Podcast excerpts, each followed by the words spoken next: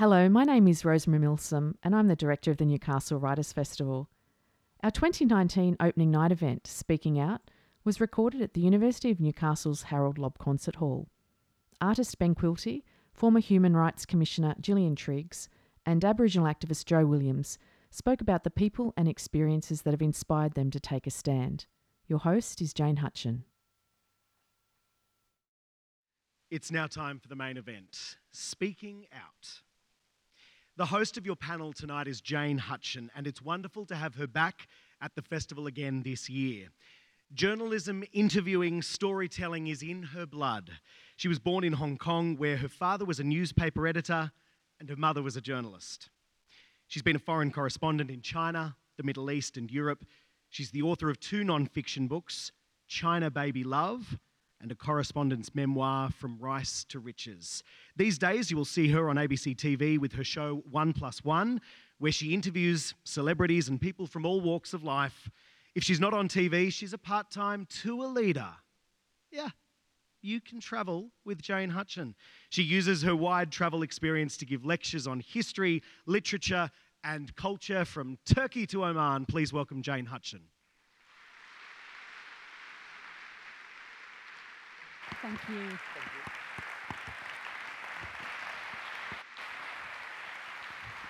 you. Joining Jane on the panel tonight is Joe Williams, a proud Wiradjuri First Nations Aboriginal man. He played in the National Rugby League for a couple of teams that weren't the Newcastle Knights, so we won't go there.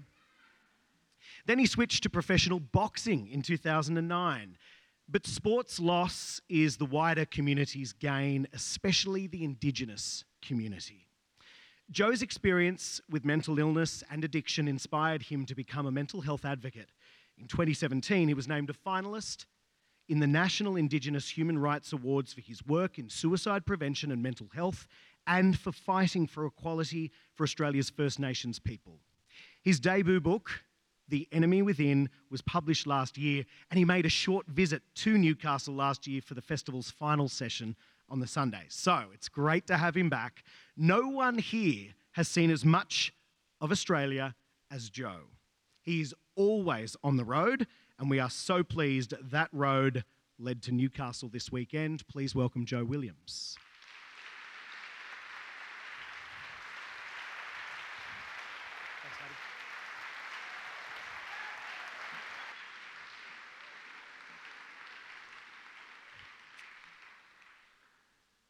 And joining Joe and Jane is Gillian. Dr. Gillian Triggs served as President of the Australian Human Rights Commission from 2012 to 2017.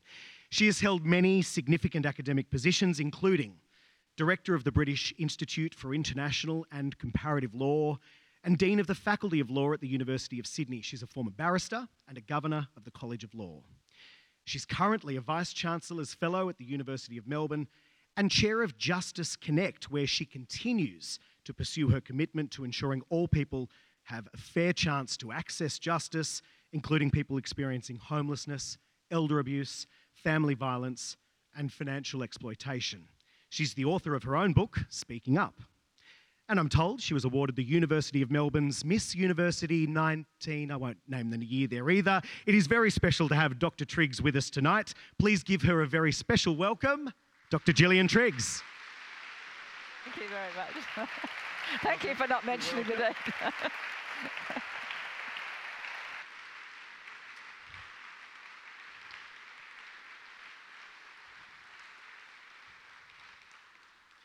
Joining Jane, Joe and Gillian on the panel is, we're going to call him Ben Quilty, if that's all right with you. Ben Quilty is one of the country's most acclaimed contemporary artists. He's well known for his incredible oil paintings, but you may also know him because of his campaign to save the lives of Bali Nine pair Andrew Chan and Myuran Sukumaran. He says his artwork is about making out how to live in this world. It's about compassion and empathy, but also anger and resistance. He says he hopes to push compassion to the front of the national debate. In doing that, he's won several painting prizes, such as the 2014 Prudential Eye Award, the 2011 Archibald Prize, and the 2009 Doug Moran National Portrait Prize. He's the editor of home, drawings by Syrian children. It's very special to have him here tonight because the first major survey exhibition of his work has just opened at Adelaide's Art Gallery of South Australia and is on display until early June. Do try and get there if you can. It's a massive honour to have Ben Quilty here tonight. We're very grateful for his time. He has to race back to Sydney tomorrow to do a little bit of judging for this thing called the Archibald. Please put your hands together for Ben Quilty. Thanks. Thank you. Thank you.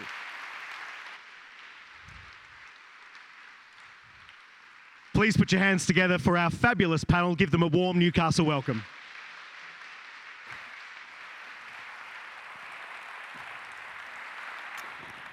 Good evening, Newcastle. We are very happy to be here tonight in your beautiful city. As you can see, Ben really dressed up to be here. Thank you so much for that.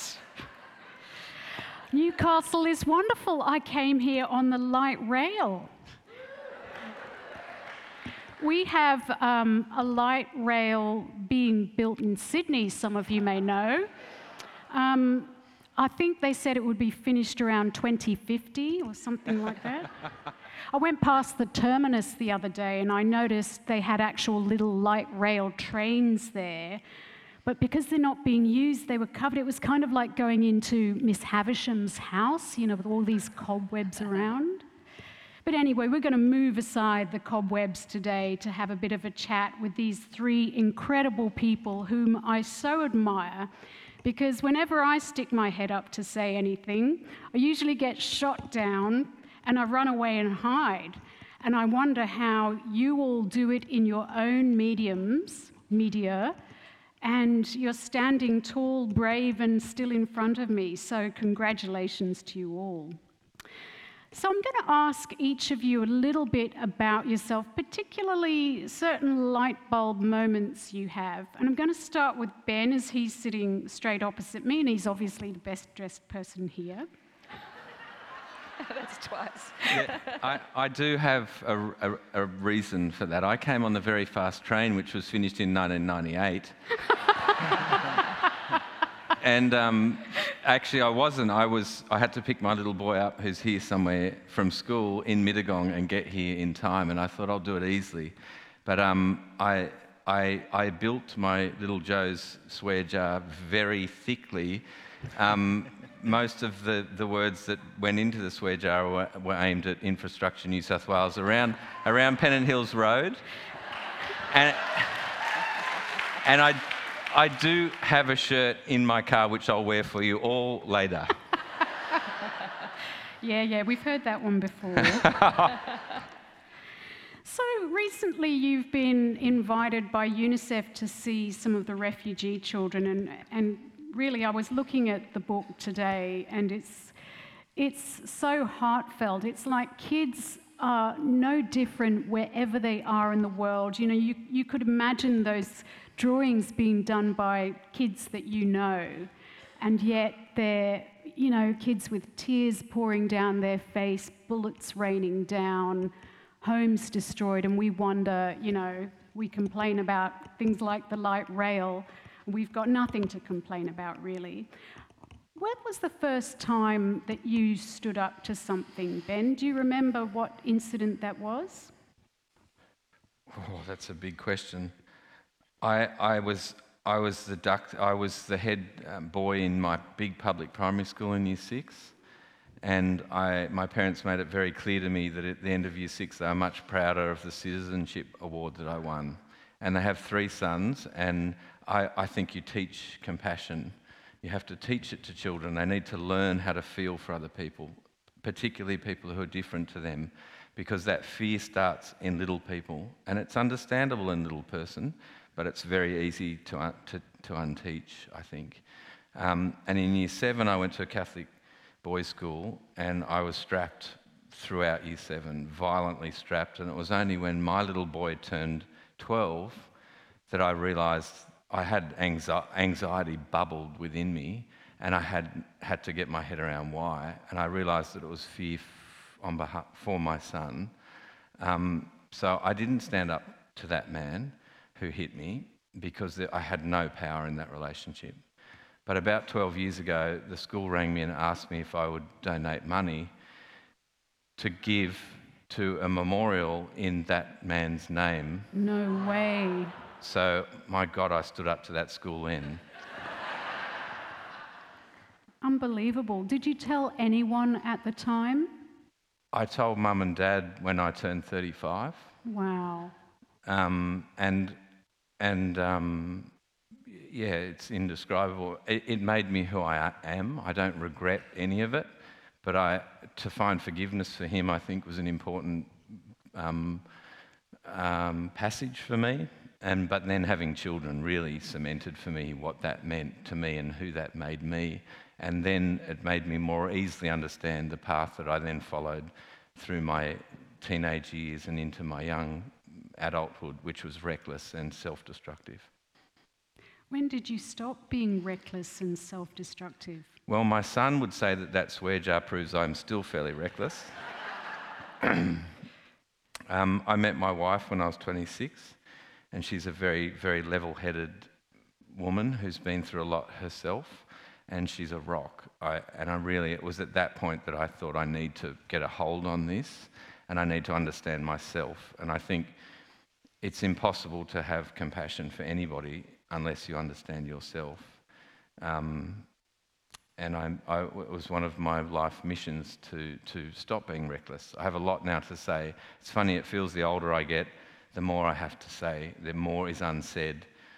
Sadly, the more injustice seems to confront me that I see in front of me all the time that needs to be addressed. And so now I go to the gym and drink a lot of water, and the swearing won't kill me early, but I look after myself. And I think for a creative person, I remember someone asking Albert Tucker or one of those early artists, what will you do when you retire?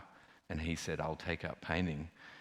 I will paint for the rest of my life, and I have a lot of things to say, and I want to be healthy to tell those stories and to live to be an old man for my children. I think that's a nice goal to have. Absolutely. Before we move on to Gillian, I've got this quote that you gave, probably some newspaper or something like that. I want to unpick taboos, which means upsetting people, and to be fearless about it. So, is that your motto, in a sense? Yeah, it is. And I think in this country it's a fraught position, but I wouldn't give it up for anything. I went through high school. I was actually asked to defer second year of art school because I was off the rails. And they allowed me to defer, and I got in a car with a friend who just lost his mother and was going through a bit of a crisis, and we drove up the east coast of Australia. And Damien bought a book on Pitjantjara language, and I thought, I'm going to learn Pitjantjara and be able to speak to Aboriginal people all the way up the east coast. And I'm ashamed to say that was my understanding, but that was my education in public education system and a Catholic boys' school, zero education about people who've been here for 60,000 years. So when I came back, I enrolled straight in a course at Monash University on Aboriginal culture and history. And that was the first I knew about the history. And that's a driving force, not only for me to stay here and put up with the haters, but something that I believe needs to be addressed for our collective good. We will become a much better country when we can acknowledge our white people really dark history. Maybe we all need to...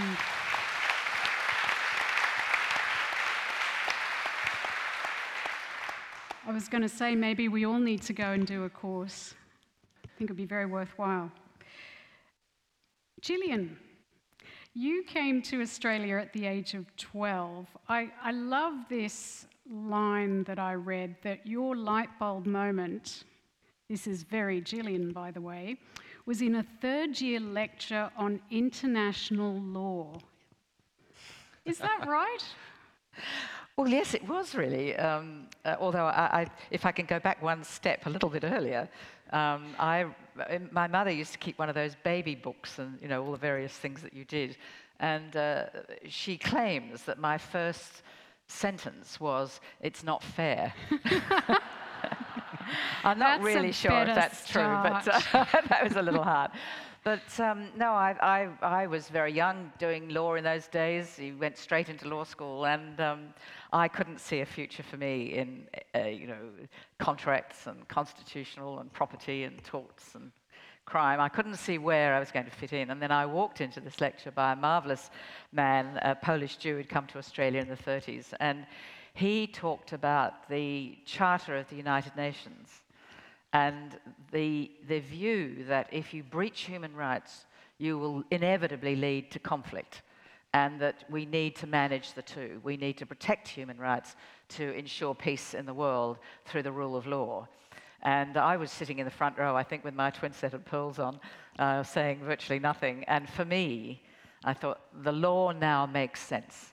In other words, you can use the law to achieve social justice and to prevent the human rights breaches that, of course, I was so aware of from my relatively close birth to the Second World War and my parents' involvement in the war. And so really, from then on, I was absolutely certain that that's what I wanted to do, and was really very, very lucky to be able to do it. So it's interesting that in upholding human rights law, which was your passion really from the time of university, of course you had no conflict in your career in pushing that forward, did you? Particularly, say, around 2014, 15, 16? Well, I think that, I mean, that was really the extraordinary thing, that for 45 years I was just a, you know, an ordinary lawyer working in the international commercial law field and a little bit of human rights law from my 53rd floor office with a major law firm that I worked with.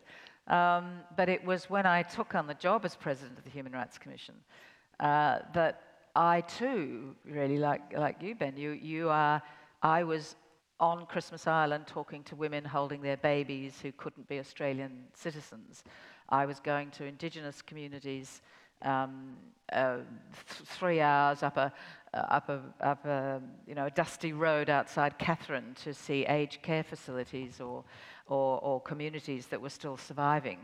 And then when you're actually talking to people who are so badly affected by our failure to protect human rights and to respect human rights, that really radicalized me, to be honest. I know it's a difficult word to use, but I think I went from being a pretty straight-laced, black-letter, conservative lawyer, giving advice to my clients, to somebody who now said, in modern day, in Australia, we have failed to respect those rights, most particularly with our First Nations peoples. But, of course, for asylum seekers and refugees, and we've ignored the plight of those suffering in domestic violence, suicide rates, and the poverty. Of course, for my age group, it's extraordinary to realise that despite those times of great optimism and hope in the 60s for women, the fastest growing group in Australia for homelessness is women over 55. And when you start to bring these facts together, Indigenous children are 11 times more likely to be in out-of-home care, and so on. I mean, one could go on, but the point is that I came face to face with that for the first time and realised that I couldn't sit in my office any longer and just write about it or talk about it. Some might actually say you were radicalised in a way, radicalised at least for your practice of human rights law. I wonder, as time went on, you know, many of us here remember watching you facing the Senate Estimates Committee and just thinking, how does she do it? And I was so delighted to read in your book that you actually did have a kind of coping mechanism when you were under fire from all those questions. Tell us about what Liz Broderick told you. Well, this is, of course, relevant to the artistic world because I was in 8 hours of questioning with Senate Estimates, challenging what I knew to be good law. So I was on very strong legal grounds, but the questions were coming thick and fast, and we had a break for about 10 minutes, and my colleague Liz Broderick, the Sex Discrimination Commissioner, said, Gillian, in the central committee room of the of Parliament House in Canberra, there is a wonderful picture by Mandy Martin. A rather despairing picture of environmental degradation. It's a grim picture. But she said, in the corner, there's a little bit of white cloud. And she said, when things get bad, go and have a look at the white cloud. And I thought, Liz, that is the most pathetic piece of advice I've ever received. Here I am trying to deal with the precise terms of a statute or the role of an international treaty on Australian human rights law, and you tell me to look at a cloud in a picture. Yeah, it makes sense to me. Well, absolutely. Well, I walked back into the Senate estimates room feeling quite grumpy with Liz Broderick, I must admit. And things got heated again, and people were using me as a conduit to have a go at each other. And I found my eyes lifting to the white cloud. And I thought, that's how I'm going to get through the day. And I did. It's a beautiful story. I don't know if you remember when I interviewed you on One Plus One. I've just had a huge breakthrough. I want everybody to know this. I normally have a thesis on my lap, pretty much, and I sort of look for little bits and pieces that I want at the time in my ginormous clipboard. And look at this, ladies and gentlemen. I've been watching Marie Kondo. It's so easy to see exactly where I am. Joe Williams, you were a rugby player for 4 years. I wonder, you were plucked as a young child, as, you know, taken around and said, this guy's got talent. Did you have voices in your head even as a kid, as a teenager? I did, and you know, I saw my first NRL contract at the age of 13. So I was a kid that had enormous potential. You know, I was lucky that I had some good guidance at home. And, you know, as a kid who's 13, 14, 15-year-old, I'm playing in the local first grade competition against men. So I was a kid that had a great deal of potential. Now, the more study and this, the work that I do is around mental health and around brain trauma. And a lot of the study now is pointing to impact of the brain causes issues with our mental health. And it was on the back of my very first severe head knock at the age of 13 that, I don't know if anyone's had a concussion, but when you have a concussion, it talks to you. There's a massive amount of confusion. You don't know what day it is, you don't know what time it is, you don't know what happened, you don't know who you are. That confusion was happening, but what I say are voices is the thought process that everyone goes through. Everyone has this conversation inside their head. For me, my conversation started to tell me at the age of 13 that I wasn't good enough, that I'd never amount to anything, that I should end my life. I've had that conversation every single day since the age of 13, ringing loud and clear in my ears, telling me to not be here anymore. I'm proud that I can sit here and tell my story now on the back of a 15-year professional sports career. What I did's worked. You know, the tips and tools that I've used and utilised throughout my life has put me in, you know, some places of danger. I won't lie, you know, there was the only way that I could silence what was happening inside my head, because I didn't know what it was. I thought that everyone went through it. You know, you've got extreme doubt and extreme paranoia, like the world's against you. I could have the man of the match game on Channel 9 in the NRL. And be convinced that I'm going to get dropped from the team the next week because of the negativity that happens inside my head. I silenced that with alcohol and drugs for a hell of a long time. So when were you actually diagnosed with bipolar disorder? It was many years after. Many years after. And what it was, and I just alluded to how I silenced it for so long with alcohol and drugs. Yeah. And I knew that wasn't the right thing for me. I was doing it as a kid. I knew that wasn't the right thing for me. I hated the person it turned me into. I hated the effect it gave me, but it was the only thing that would silence what was happening in my head. Many, many years after playing in the NRL, my life being up and down and really, really destructive behaviours, I looked at it and I said, look, I've wanted to be an NRL player my whole life, but more importantly, I wanted to be a good dad and a good role model to kids, and I wasn't being any of that. If I was going out for milk on a Friday afternoon and not coming home till Tuesday, I had a problem. For me, I realised that everything negative that was happening and all the destructive behaviours was centred around alcohol and drugs. 13 years ago, I put the bottle down and put my life onto a better path. The thing was, I was using substance to quieten down what was happening in my head. I take the substance away, the noise gets turned back up again. So that's when I went, well, maybe I do have an issue. And I, probably apart from my two beautiful older children with my ex-wife, the best piece of advice she ever gave me was, I want you to have a look at this list of what they call bipolar disorder. For my initial diagnosis, I've got her to thank for it. She encouraged me to get some help because she could see me behind the closed doors declining at a massive rate. And for me, on the back of a diagnosis with bipolar disorder, giving away the booze, giving away drugs, I lost interest in playing rugby league, left rugby league and then became a boxer. And boxing taught me not how to fight people physically, it taught me how to fight myself mentally. And it taught me how to fight back against what I was going through.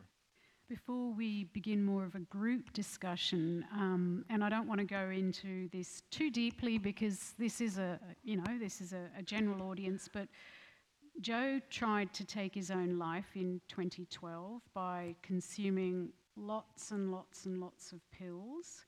He didn't expect to wake up, but thankfully he did. When you woke up, did you immediately sense that this gift you'd had of being alive again was a gift, or did it take you a while to get to that place? I didn't know whether to be thankful I was alive or disappointed that I was alive. I tried everything within the power of my two hands to not be here anymore. And it wasn't that I wanted to die, it was that I didn't see an end in sight. And I do loads of work around the country and internationally as well in this space.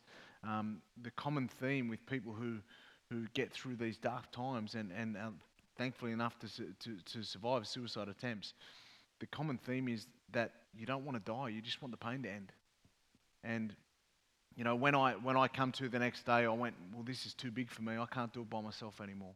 I was battered, I was beaten, I needed to get some help. And I was admitted into the mental health ward and, petrified. I didn't want to tell anyone because this macho... It's embarrassing, isn't it? Well, I thought that I was mad. Little did I know that I literally was. Clinically, but... I was going to say, we've been very quiet about something that obviously isn't quite right here. I mean, I think my shoes are quite nice. I think Gillian's are incredible. Ben, sorry, we're not going to go there. But look at these. They're wonderful. Now, I know I was hoping to slide in so no one noticed. Oh, yeah. We didn't notice, mate. A counterpart of mine called Mike King, and for the New Zealanders in the room that know who Mike King is, Mike King was a stand-up comedian but does a great deal of work with youth suicide now in New Zealand. And the conversation that he started in New Zealand was that people with depression and going through these tough times, it's like slogging the way through mud on a wet day. You just got to put your gumboots on and get through it. Now, he's got Gumboot Friday over in New Zealand, and for me, like, these are pretty bright. These are pretty, right? Not that you might notice, but that's the persona of me.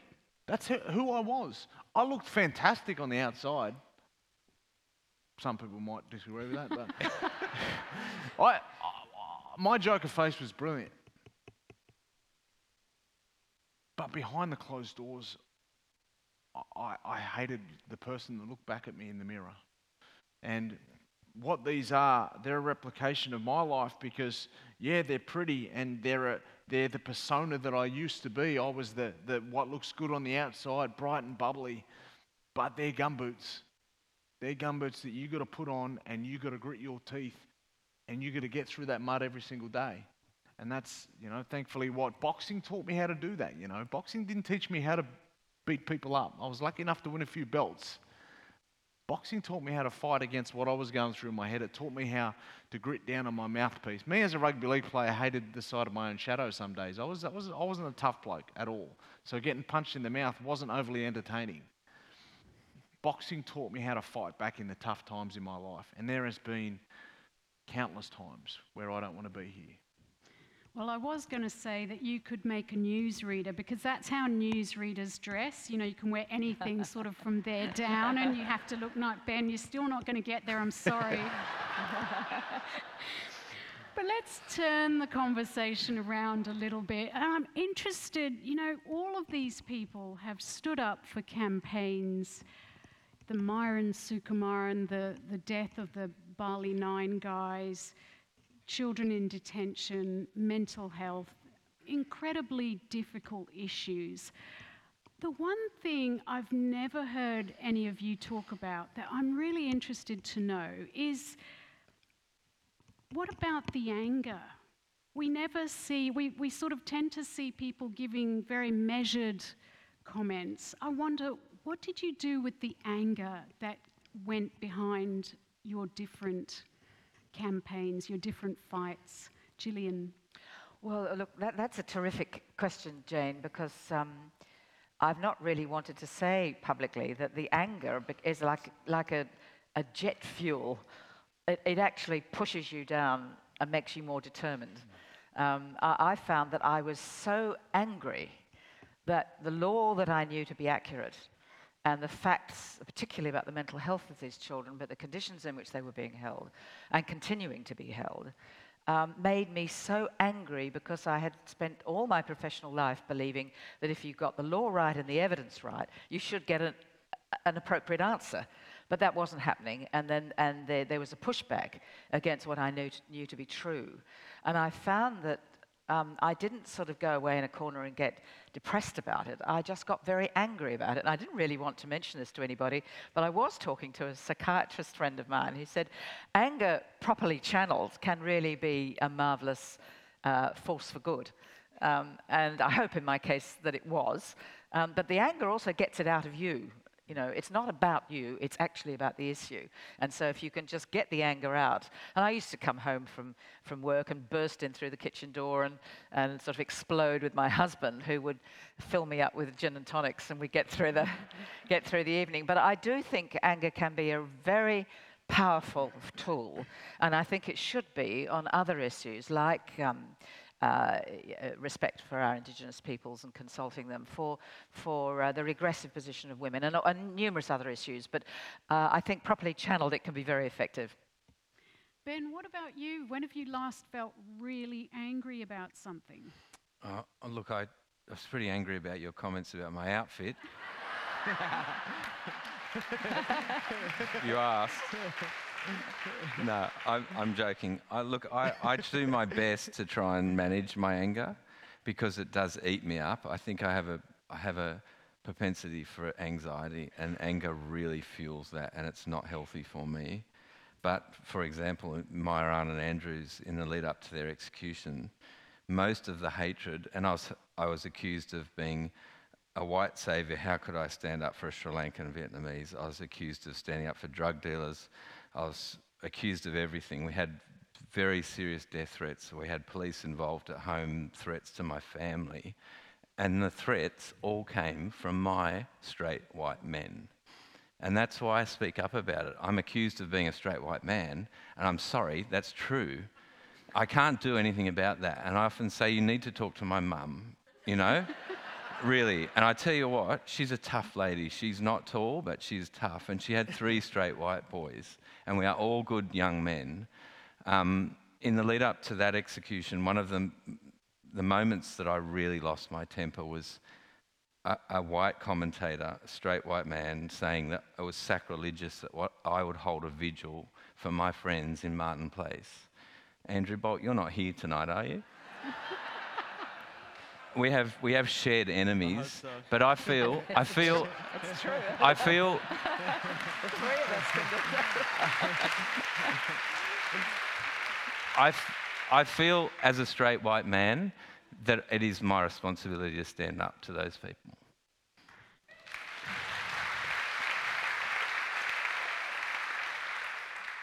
I'm still getting over the bit about shared enemies. That's kind of scary.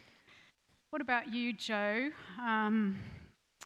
Anger, is that something? I mean, I guess the silly thing is I always imagine boxes are getting out, energy, but I do realise there's more to it than that. But when did you last get really angry, and how do you channel your anger? For me, I've had some really, really great guidance, and I told you this story this afternoon. I've had some great guidance from my parents, and I've been really, really fortunate with that. And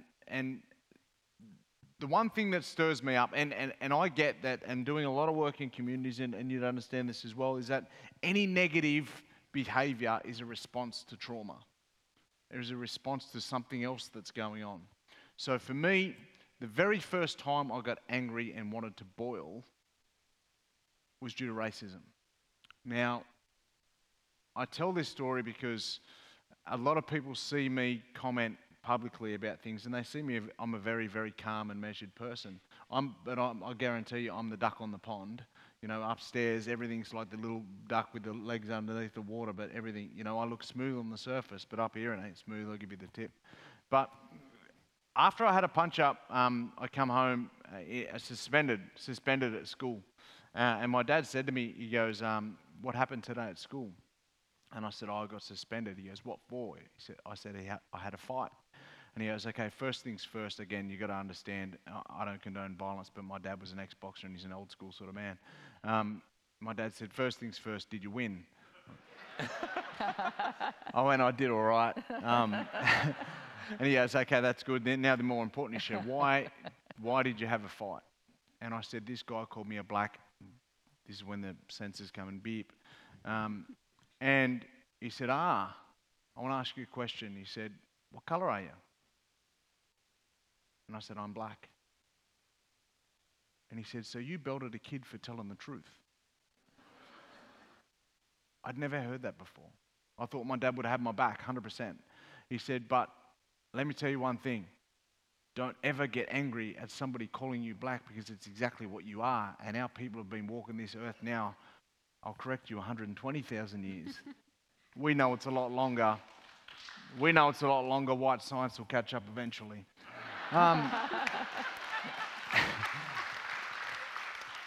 But my dad said to me, he said, you'll never ever beat racism with anger or with your fists. You'll only ever beat racism with intelligence. And from that day forth, I get all sorts of abuse and, around different things that I've done in my past. In 2016, I caused a massive upheaval in the Wagga Council because I stayed seated for the national anthem. The local councillor demanded I hand back my award. I said, there's enough trophies at my house, take it. But at the end of the day, I said, I'll stay seated for that song because that song was written during a time where it was legal to take our children away and do all sorts of nasty things to men and women. And we are still seeing, we are the most incarcerated people in the world. We have the largest, highest suicide rates in the world for First Nation people of this country, the oldest continual race of your country. Yet we're not dying from mental illness, we're dying from oppression and racism. How do I get through that? I can't get angry about that. I've got to educate people about that.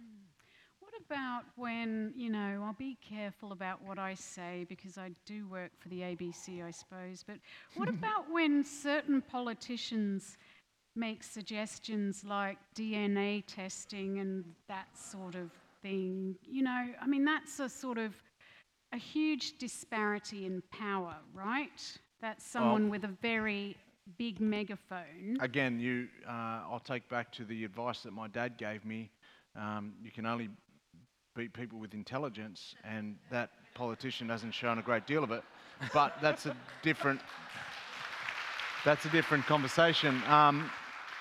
I can say it because I've openly said it on Twitter, and everything's open on Twitter.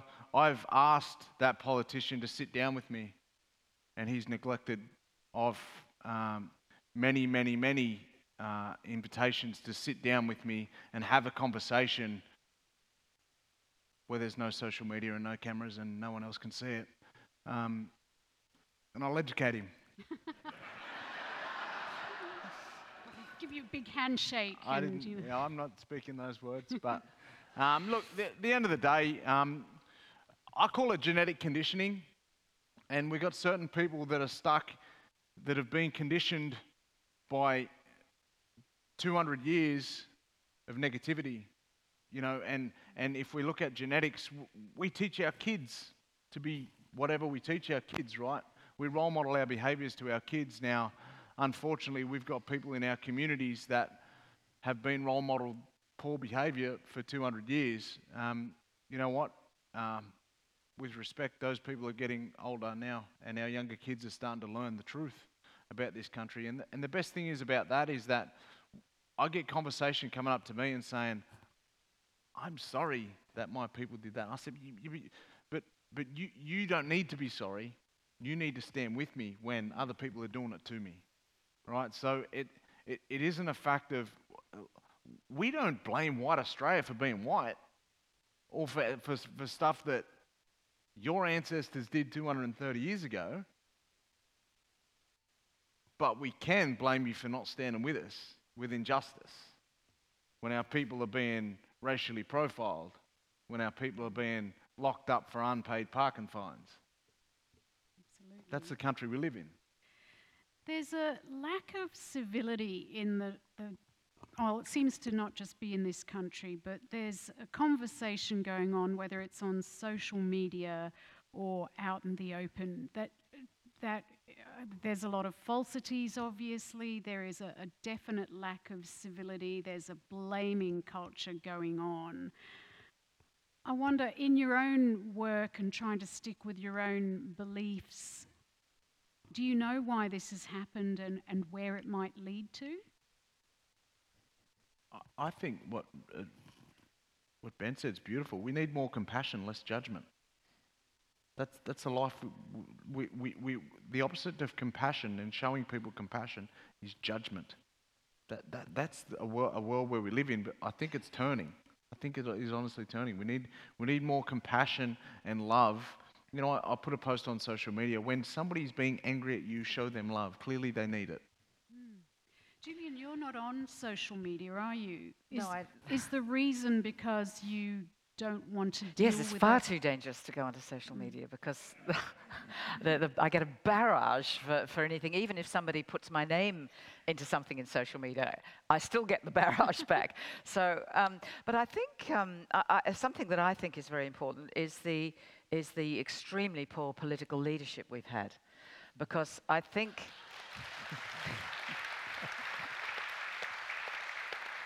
I hasten to say before an ABC person that I'm not a political person. But I've come to see that when so many of our political leaders are aggressive, rude, attack someone personally, rather than the evidence or the report or the argument that they're making, that licenses everybody else in the community, along with the shock jocks and others on social media, and it seeps through society. If we had our political leaders standing up against it, then I think we would have a better chance of bringing that civility back that we saw in the I remember those years of the 60s with Mr. Whitlam and Mr. Fraser. They were traumatic years of great constitutional conflict, but there was an attempt to keep the debate at some kind of principled level. What did the Constitution say? What could we do? And I think that's deteriorated to a shocking level now, where it's really personal combat added to by our mutual friend and colleague, Mr. Bolt, that we find everywhere. And I think that we need to stop it. And interestingly, you might recall that one of the battles that I fought, along with, of course, the terrific Commission staff, was trying to protect 18C, which... That's the Racial Discrimination Act. The Racial Discrimination provision. You cannot offend, insult, intimidate, or humiliate somebody in the public arena because of their race. It's a very simple idea. And especially because of their clothes. Sorry. I will recommend to the Attorney General that we add this, to the next list of attributes. Now we've got to get religion in there as well. But what was interesting was that you've got right to freedom of speech, but you can breach that right, and that's where that line was drawn. And it was threatened. Two prime ministers and one attorney tried to either repeal it or diminish it, and it failed because the multicultural community of Australia and the Indigenous community said, we need that line. We want freedom of speech, but you can abuse it. Isn't it interesting that after Christchurch and the horror of that slaughter, we now have some of our senior politicians saying, we want to strengthen that provision and include racial vilification and racial hatred, which I think we probably do need as a matter of law. But I think my key point is that the civility or the lack of it in our public discourse is to a significant degree licensed by the very poor quality of senior politicians who've allowed that language to creep in and to have allowed political debate to become so personal.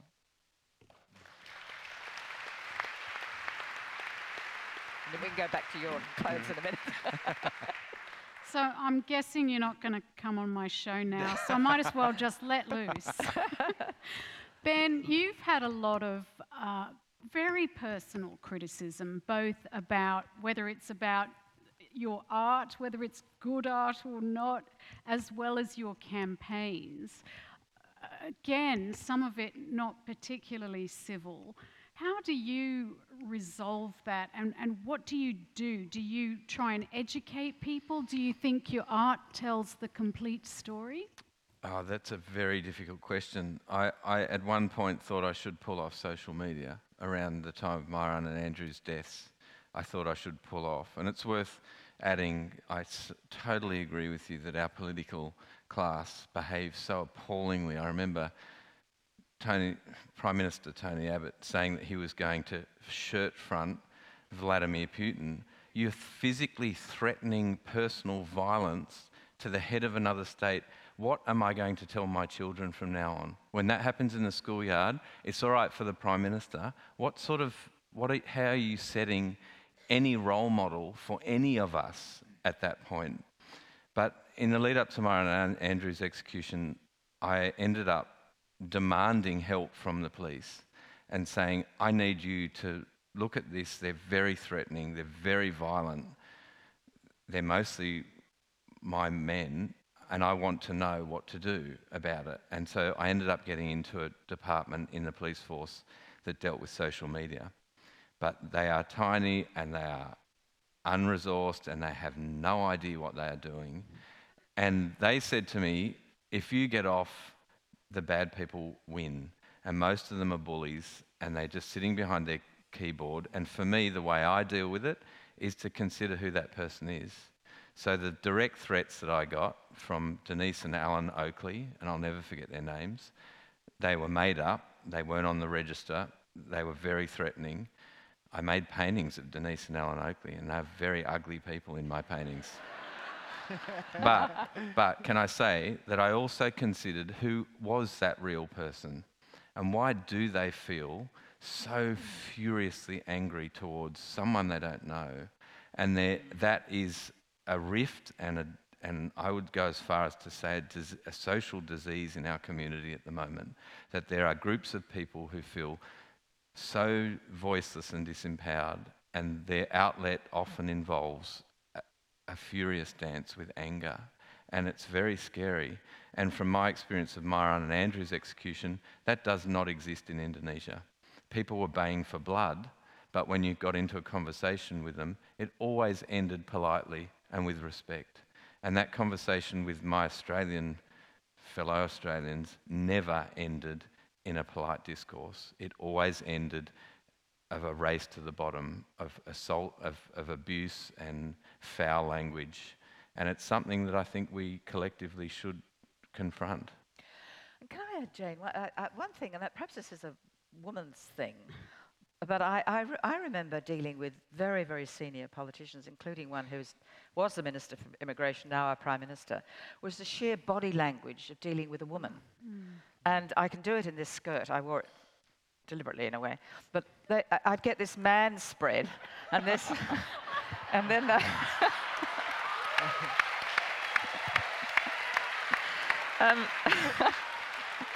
And then there was usually a button missing here.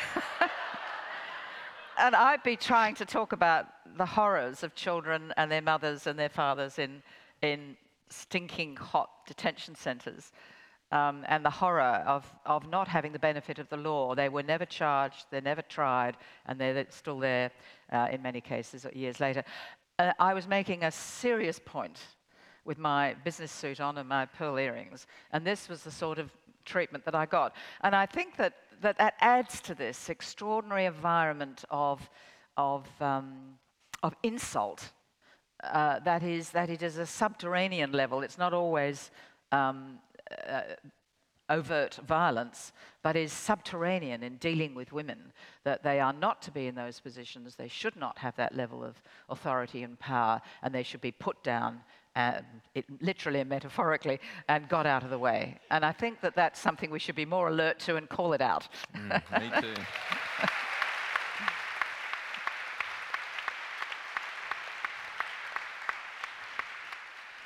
If anyone got that photo just now. I haven't done that before. It's pretty priceless.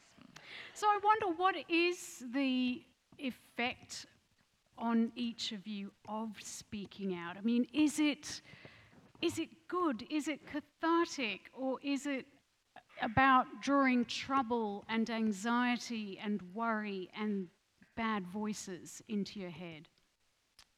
For me, it's given a voice to the voiceless, and I think with my people, the first people of this country, we've been voiceless for 230 years now, and a lot of that was probably due to not being educated in both worlds. Now we've got politicians. Now we've got psychologists, and we've got actors, and we don't just have sportsmen now. You know, it's like we are smart people. You know, we're starting to catch up, and for me, it's what I do, why I do it, and it's for me. I think my voice is probably a little bit louder. You know, mental health and advocating for people who struggle with mental health and struggle in suicidal crisis. You know, that's my passion of what I do as every day in helping people in many different communities. But giving voice to the voiceless, I think for me is what, it just makes me hum at night. You know, it's one of those things where, and it was back in 2016 after that national anthem for all, is that I was walking through Redfern Park and two old women come up and grabbed me crying, and they said, nephew, and in our culture, you know, auntie and nephew, thank you. Because that's a song that speaks to our past, and our past isn't great. Thank you for being our voice. And that'll be something that sticks with me forever, because you know, we all have responsibility in each and every position that we carry in our communities, whether it be a mother, or whether it be a father, or whether it be a politician, or whether it be a mental health advocate, or someone who speaks out for human rights. We all have a responsibility to do what's right. And I'm a huge believer in what we ignore is what we accept when it comes to that sort of stuff. So I won't turn my back, I won't ignore things that aren't right. If I see somebody that's being treated poorly, I'll pull it up. And if it gets me in danger, it gets me in danger, but at the end of the day, I'm doing the right thing. And I'll educate people like that, with that, by my actions and by role modelling that to the day I die.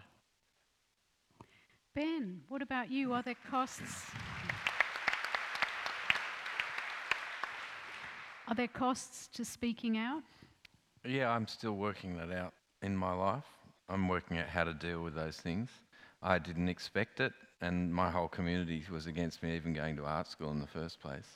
So I'm still working my way through the public thing, that's for sure. But I'm very driven to, I always have been, since I was a little boy. I wanted to understand the bully, I wanted to understand the bullied.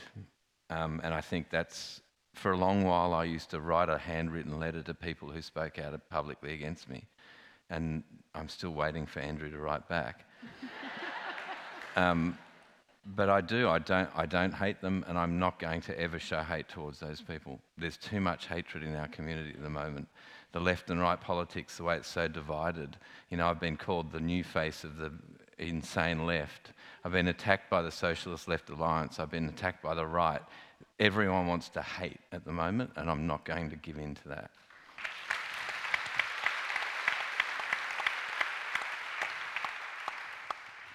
Gillian, you held it together for the years that you were the president of the Human Rights Commission with such grace. I wonder when your finishing date was over, and I know there were attempts to make the finishing date earlier than it was. I mean, I can't imagine the scene, you know, when you finally closed the door to your house and you were free. Describe it for us. Oh, I think I was exhausted, frankly. I was flat and exhausted. I was like a refugee, the very people I've been trying to speak up for, actually. I was completely exhausted. There were no holidays, there's nothing like that. It was very flat and a bit sort of grim. I didn't really know where things would go, but then all sorts of things started to come my way. But also, I'm very sorry, Ben, that you've had that hatred directed at you.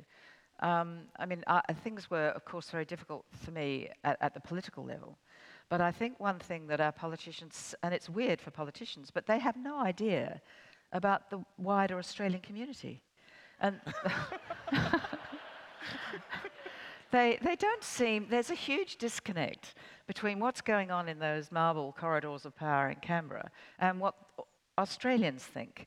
And all the way through my bad time, and for the last nearly 2 years now, the Australian public has been so supportive.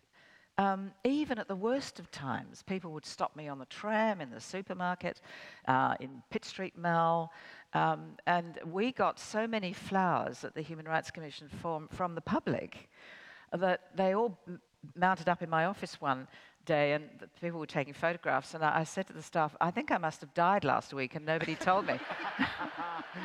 But I got hand-knitted cable scarves. I got handkerchiefs with lace around the outside. I got, do you remember, some of you in the audience will remember those old Woolworths notepads that were lined. I get little handwritten notes in pencil. With just a president of the Australian Human Rights Commission on it, and a stamp on it, and I imagine it's come from a country town somewhere. I don't really know, but the point I'm making is, I think one of the things that mattered to me throughout that 5 years, and in the last 20 months or so, is I deeply believe that Australians are very uncomfortable with where our government has taken us on all of these issues that we're talking about.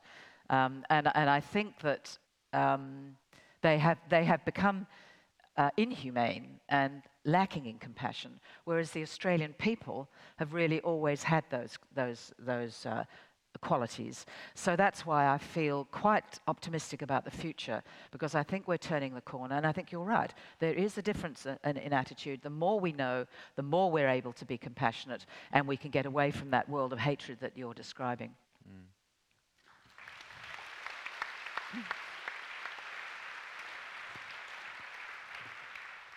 We are actually supposed to finish about now, but I was hoping we could go on for another 10 minutes, if that's okay with you all. And good. Thank you. And I want to end, and we'll try and get a few questions in as well. I asked each of the panelists if they could talk about or bring something that had meaning for them, and also in terms of their work. And so I wonder if we can just go down the line and talk about, you know, an object or something that you've brought with you specifically for our audience tonight that's special. Look, I talk about compassion a lot, and the book that I'm here with tonight called Home is drawings by Syrian, mostly all Syrian refugee children, and I went there with Richard Flanagan in 2016. It was a life-changing experience, and the book is dedicated to a little girl who drew for me a picture. I'd taken paper to draw Richard's story that he was writing for The Guardian in London, and it's a pretty hard exercise to draw in those conditions.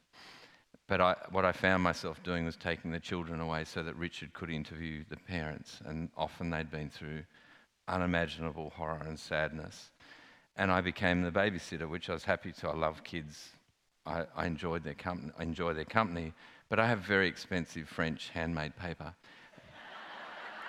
And the first time I did it in a Serbian transit station with about 60 children, my pad got ripped up and made into the most fucking expensive paper airplanes you've ever seen. And that day, I saw one little girl sitting and drawing with my pencils and my paper, and she drew and drew, and I thought, that would have been me. And I walked over and sat with her. I had no translator, because Richard had the translator, as he deserved to. And I asked her to draw her home, and I said home, and she understood the word home, and she drew a little house destroyed with very clearly an Apache attack helicopter, 3 barrel bombs, and 2 little bloody bodies beside that house. And I'll keep that drawing forever. And this book is dedicated to that little girl, because then I realised that every single child deserved my paper. So I funded a shitload of French handmade paper to go to children right around the Middle East, and they all drew, and we ended up with almost 2,000 drawings by 2,000 children. And I hope now in 2016 she will be fluent in German, bilingual, and living a happy future in Germany.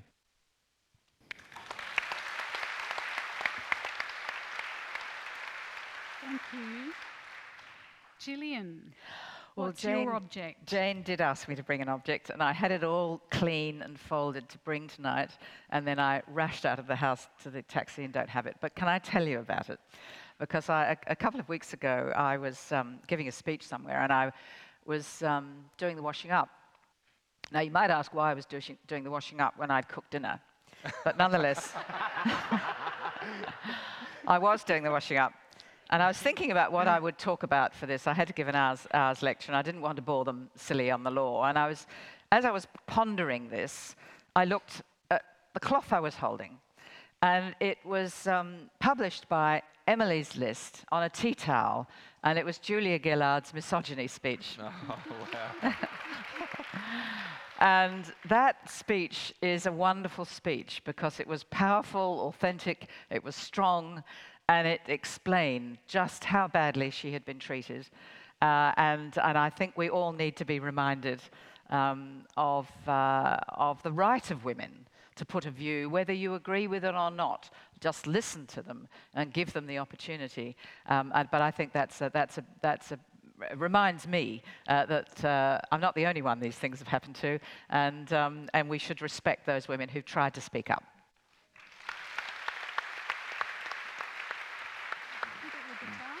Your guitar? Yeah. And what about you, Joe? What have you brought along for us? Can I just say, I think it's important to say that I've got to wholeheartedly agree with what you were saying then, as far as giving our women a voice. My people are matriarchal people and have been respecting our women for 120,000 years. Poor Ben. It's been in the last 230 that we've got extremely lost. Now, not only can we learn about the history of our first people, let's learn about how they lived and loved each other and were at one with the land. Again, the same harsh climate that you and I live in, but it worked. I'm going to stand up and show everyone my boots now. Why are you taking your jacket off? Can I buy the jacket? I'll get to that. I'm going to go over here. Okay, because perfect. For me... You don't play in a jacket, I guess. I don't play in a jacket, right? So for me, music has been a real healer for me. And I've been lucky enough that as a kid, I was I was taught how to play guitar, and I was lucky enough to get some jeans to be able to sing. Not these sorts of jeans, like voice jeans, right? And I always sing. Singing's my healing. If I travel around the country, I talk about healing to people, and if singing's my healing, because and the best thing about music is that music is a great transporter. Is that you can play or listen to a cover song and you think, that's where I was when I heard that song. Whether it's my one woman I should have married when I was 13 or the next six that left me. So I use a lot of my speaking as well with my music and do some cabaret type stuff. So I'm not going to go there. I'm just going to do here. Is that all right with my sound man? Yeah? Yeah. So I'm going to do a song that's extremely touching for me. It's a song by a band called Codaline. I don't know if you know of Codaline. It's a song called All I Want. And it speaks to me because when I heard that song, I was going through a tremendously tough time. And then what I did was I made it my thing to go home and learn the song and learn about what it was and what it was about. And that song has always stuck with me. So I play this song to kids in schools every single day. This is it.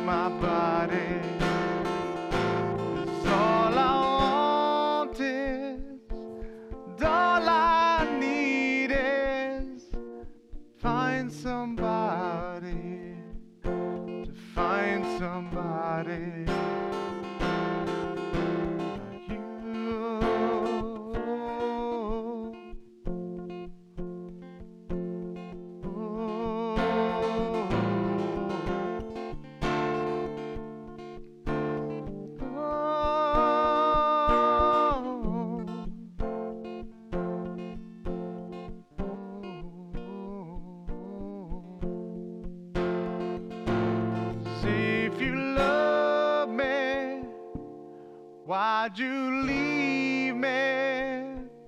Take my body, take my body. It's all I